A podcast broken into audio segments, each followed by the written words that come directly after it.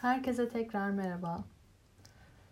Evet yine uzun bir ara oldu. Bir süredir ben de anlamaya çalışıyordum hmm, bunun sebebini. Hatta artık belki de podcast yapmamak gerekiyor. Çok içimden gelmiyordu.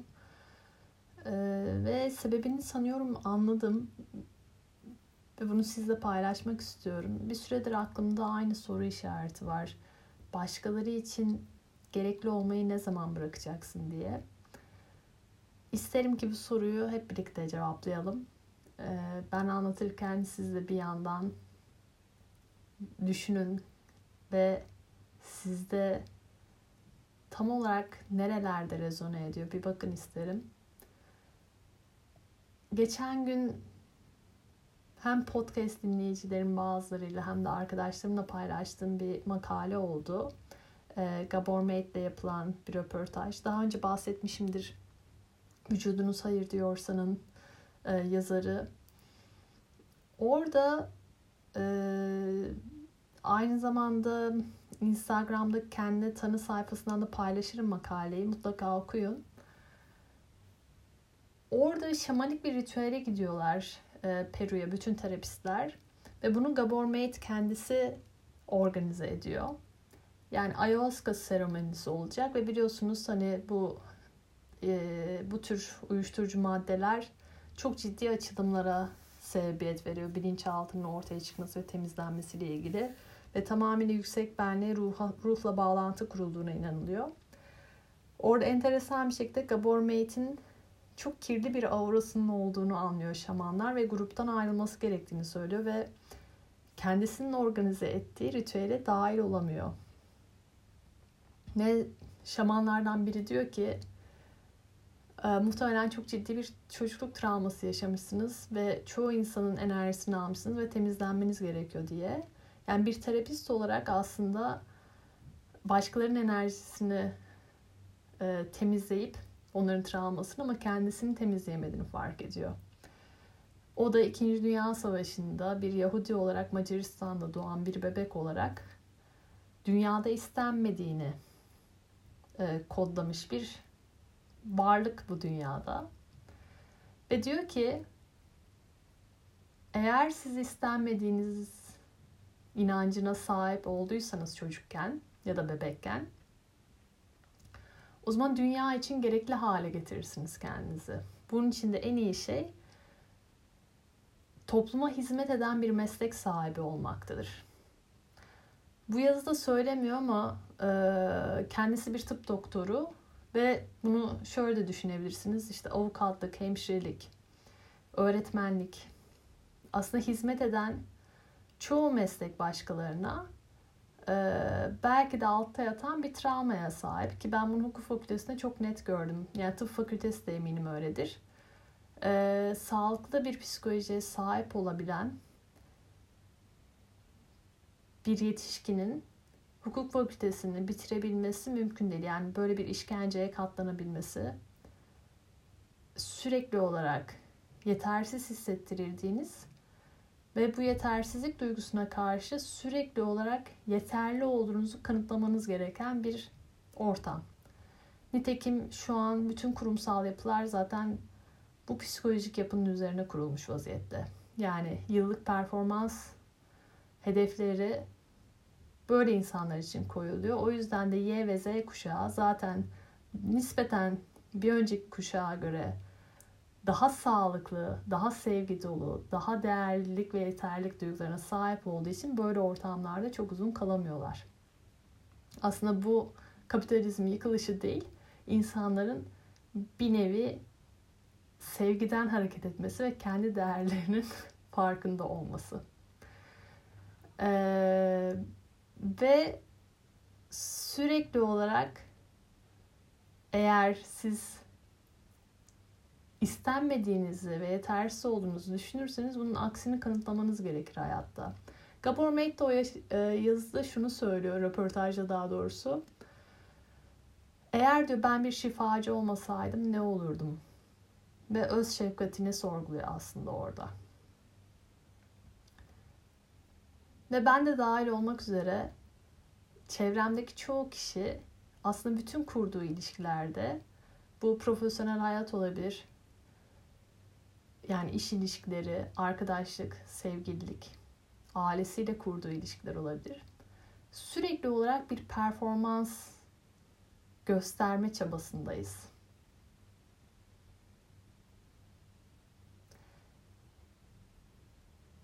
Yani ben senin hayatına ne katıyorum bunu kanıtlama çabasındayız. Bazen kendimizi tanımlarken yakalayabiliriz. Bu da çokça duyduğum, çok dönem dönem belli konularda kırıldığını, hayatla ilgili umutsuz olduğunu benle paylaşan arkadaşlarımdan duyduğum birkaç cümle var. Ben insanların iyiliğini düşünüyorum ama onlar çok benciller. Ben bencil olamıyorum. Ya da sürekli olarak başkalarına bir şey katmaya çalışan, kurtarıcı rolü üstlenen ve sürekli olarak karşı tarafın ihtiyacını karşılamaya çalışan kişileriz. Halbuki orada dolaylı olarak kendi ihtiyaçlarımızı karşılamaya layık yani kendi kendimize yetebilecekken kendi ihtiyaçlarımızı karşılamaya layık olmadığımızı düşündüğümüz için üçüncü kişiler üzerinden aslında kendimizi beslemeye çalışıyoruz. Oysa o üçüncü kişiyi resimden çıkartıp direkt olarak ihtiyaç her neyse onu kendimize vermek en sağlıklı olacak şey olacaktır. Yani ne zaman ben kendi ihtiyaçlarımı göreceğim? Başkalarının ihtiyaçlarını görmekte hiç zorlanmıyoruz genelde. Ama tehlike şu ki aslında sürekli olarak kendi kendini doğrulayan bir lanetin içerisinde kalmaya başlıyoruz.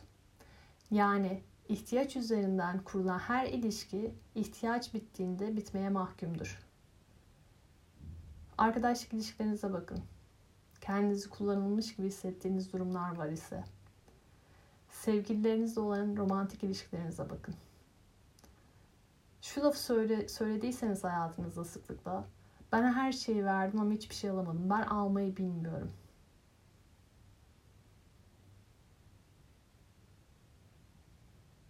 Ben sürekli veriyorum. Alma verme dengem yok. Aslında bu büyük bir yalan. Siz öncelikle veremiyorsunuz çünkü doğru kişiye vermediniz en başta kendinize.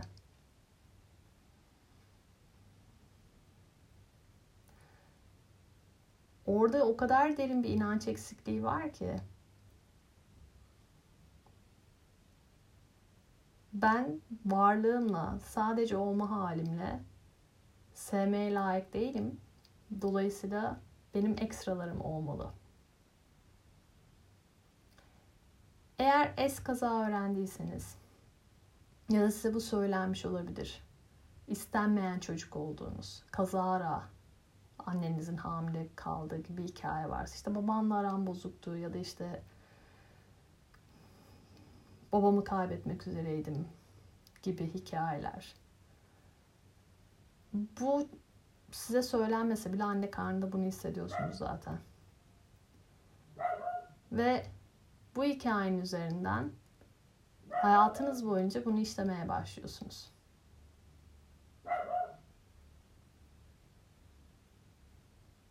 Sürekli olarak yetkinlikleriniz üzerinden sevilme ihtiyacı.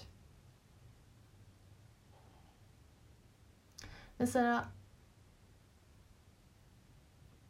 flörtlerde en büyük tehlike bir insanı tanıma evresinde daha çok karşı tarafın sizi sevmesini arzulamak. Dolayısıyla onu etkilemek için adeta bir tavus kuşu gibi bütün tüylerini göstermeye çabalamak. Şu soruyu ne kadar soruyoruz kendimize? Karşındaki kadın ve erkek benim sevebileceğim niteliklere sahip mi? Bana iyi gelecek mi? Bana huzur verecek mi? Birlikte vakit geçirip eğlenebilecek miyiz? Ya da kurduğunuz arkadaşlık ilişkileri. Bana ihtiyacı var. Şu an çok yalnız. Çok yaşanmışlığımız var.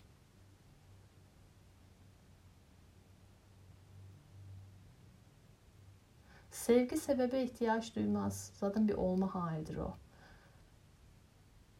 Bal arısını düşünün. İnsanların bal yeme ihtiyacı var. Benim her gün bal üretmem lazım. Dolayısıyla her çiçekten e, polen toplamam lazım diye uğraşmaz. O zaten onun olma halidir. O çiçek de bugün bal arısı gelip benden polen toplayacak diye açmaz. O da onun olma halidir. Dolayısıyla o olma haliyle zaten yeterlidir. Ve zaten bir şey sunuyordur. Ve zaten birbirlerinin ihtiyaçlarını karşılıyordur. Ve ben bunu podcastlerimde de yakaladım. Başlangıç motivasyonumla şu anki motivasyonum birbirinden çok farklı. Ben benim ihtiyaçlarını karşılamam lazım insanların. Çünkü ben hayat amacın hayat amaçlarımdan biri e, insanlara şifa vermek ve yol göstermek. Ve bu bir süre sonra ne oluyor? Yaşadığım her şeye, her tecrübeye bir konu olarak bakmaya başlayıp sonra da bende tüke, tükenmişlik yaratmaya başlıyor.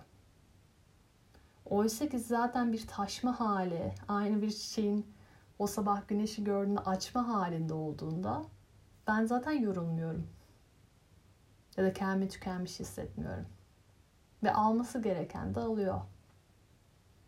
Hangi arı gelip konacaksa o alıyor.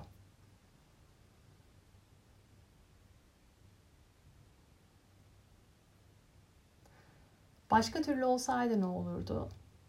Aslında çoğumuzun ilişkilerde, evliliklerinde, ebeveynlik ilişkilerinde gördüğü bir şey bu.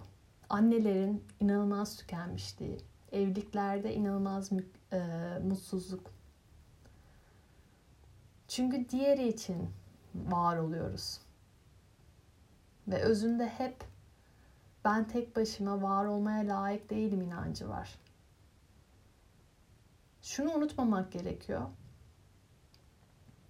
Bu dünyaya gelmeyi biz seçmedik. Beşeri olarak. Tabii ki ruhsal planda böyle bir seçim var ama bundan bahsetmiyorum. Bizim yerimize annemiz ve babamız karar verdi. Dolayısıyla benim seçmediğim bir seçimde, bir senaryoda ben bu dünyaya neden geldiğimi onlara kanıtlamak zorunda değilim. Onların yapması gereken doğru bir ebeveyn olarak benim bu dünyada bir yer kapladığım ve iyi ki var olduğum inancını bana aşılamaktı. Bunun kendilerinde kendi e, travmalarından dolayı bana öğretememiş, eksik kalmış olabilirler. Ama ben en azından bir yetişkin olarak bu inançla yaşamak ve bütün hayatımı bunun üzerine kurmak zorunda değilim. O zaman işte hayattan zevk alamamaya başlıyorsun. Sürekli olarak bir şeyi kanıtlama çabasında olduğun zaman. O zaman işte çok tükenmiş, yorgun hissediyorsun. O zaman işte sevilmeye layık olmadığını hissediyorsun. Şunu kendinize her gün söylemek lazım. Ben en azından son dönemde onu yapıyorum ve gerçekten çok keyif alıyorum. İyi ki varım bu dünyada ve ben burada gerekli bir yer kaplıyorum. Benim bu dünyaya gelmemin tabii ki bir amacı var. Hem ruhsal planda hem de beşeri planda. Ve benim sadece hayattan keyif almam, var olmam, mutlu olmam yeterli. Ekstra bir çaba göstermeme gerek yok. Ben zaten kendim olmayı başardığım noktada kendimi olduğum gibi kabul ettiğim noktada işte İngilizce'de daha güzel oturduğu için söylüyorum. O authentic self yani daha Türkçesi şahsına münhasır olma, kendim olabilme başardığım noktada zaten ben hizmet ediyorum. Çiçek ve bal örneğindeki gibi.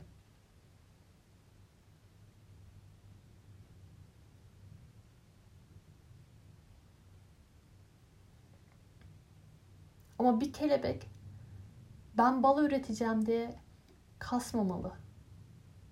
Peki biz niye bunu kendimize yapıyoruz? Biz niye daha farklı olabileceğimizi düşünüyoruz? Biz niye başkalarına özeniyoruz? Başkası gibi olmaya çalışıyoruz? Ve artık dünya bir boyut atlıyor. Bu çok net bir şekilde görülebilir.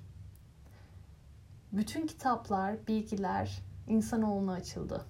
Eskiden gizliydi. Birçok öğreti, ezoterik öğreti. Şu an hepsine erişilebilir halde. O yüzden kimsenin kimseye aslında ihtiyacı da kalmadı. Kendi yolumuzu aydınlatabilecek güçteyiz. Bir guruya ihtiyacımız yok. Kendi kendimizin gurusu olabilecek kapasitedeyiz. Buna inanmamız gerekiyor. Ve her birimizin ışığı zaten bize ilham verip yol gösteriyor.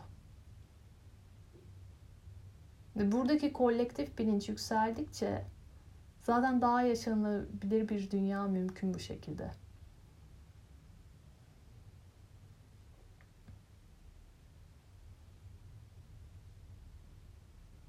Ama bence şunu düşünmemiz gerekiyor bu dönemde. Astrolojiye de bağlayayım. Şimdi önümüzde bir koç dolunayı var ve ana teması şu. Bizim içinde ben olabilmek ve egoya düşmeden de bizi yaşayabilmek. Buradaki dengeyi sağladığında aslında insanlık kamil oluyorsun. Nerelerde bu terazinin kefeleri ağır basıyor? Nerelerde dengeyi kaybediyoruz? Buna bakmak lazım. Yani şu soruyu sormak gerekiyor. Başkalarının ihtiyaçlarını karşılamak yerine benim gerçekte ihtiyacım olan kendime verebileceğim değerli hediye ne?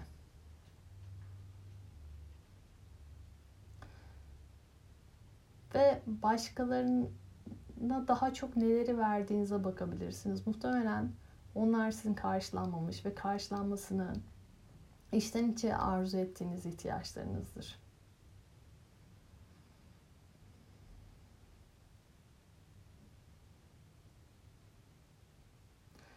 Kendinizi her gün daha çok sevdiğiniz ve kendi içinizde huzurlu olduğunuz ve ışığınızı tamamıyla dışarıya yansıtabildiğiniz ve bu şekilde bizi hissettiğiniz güzel günler olsun. Sizi seviyorum.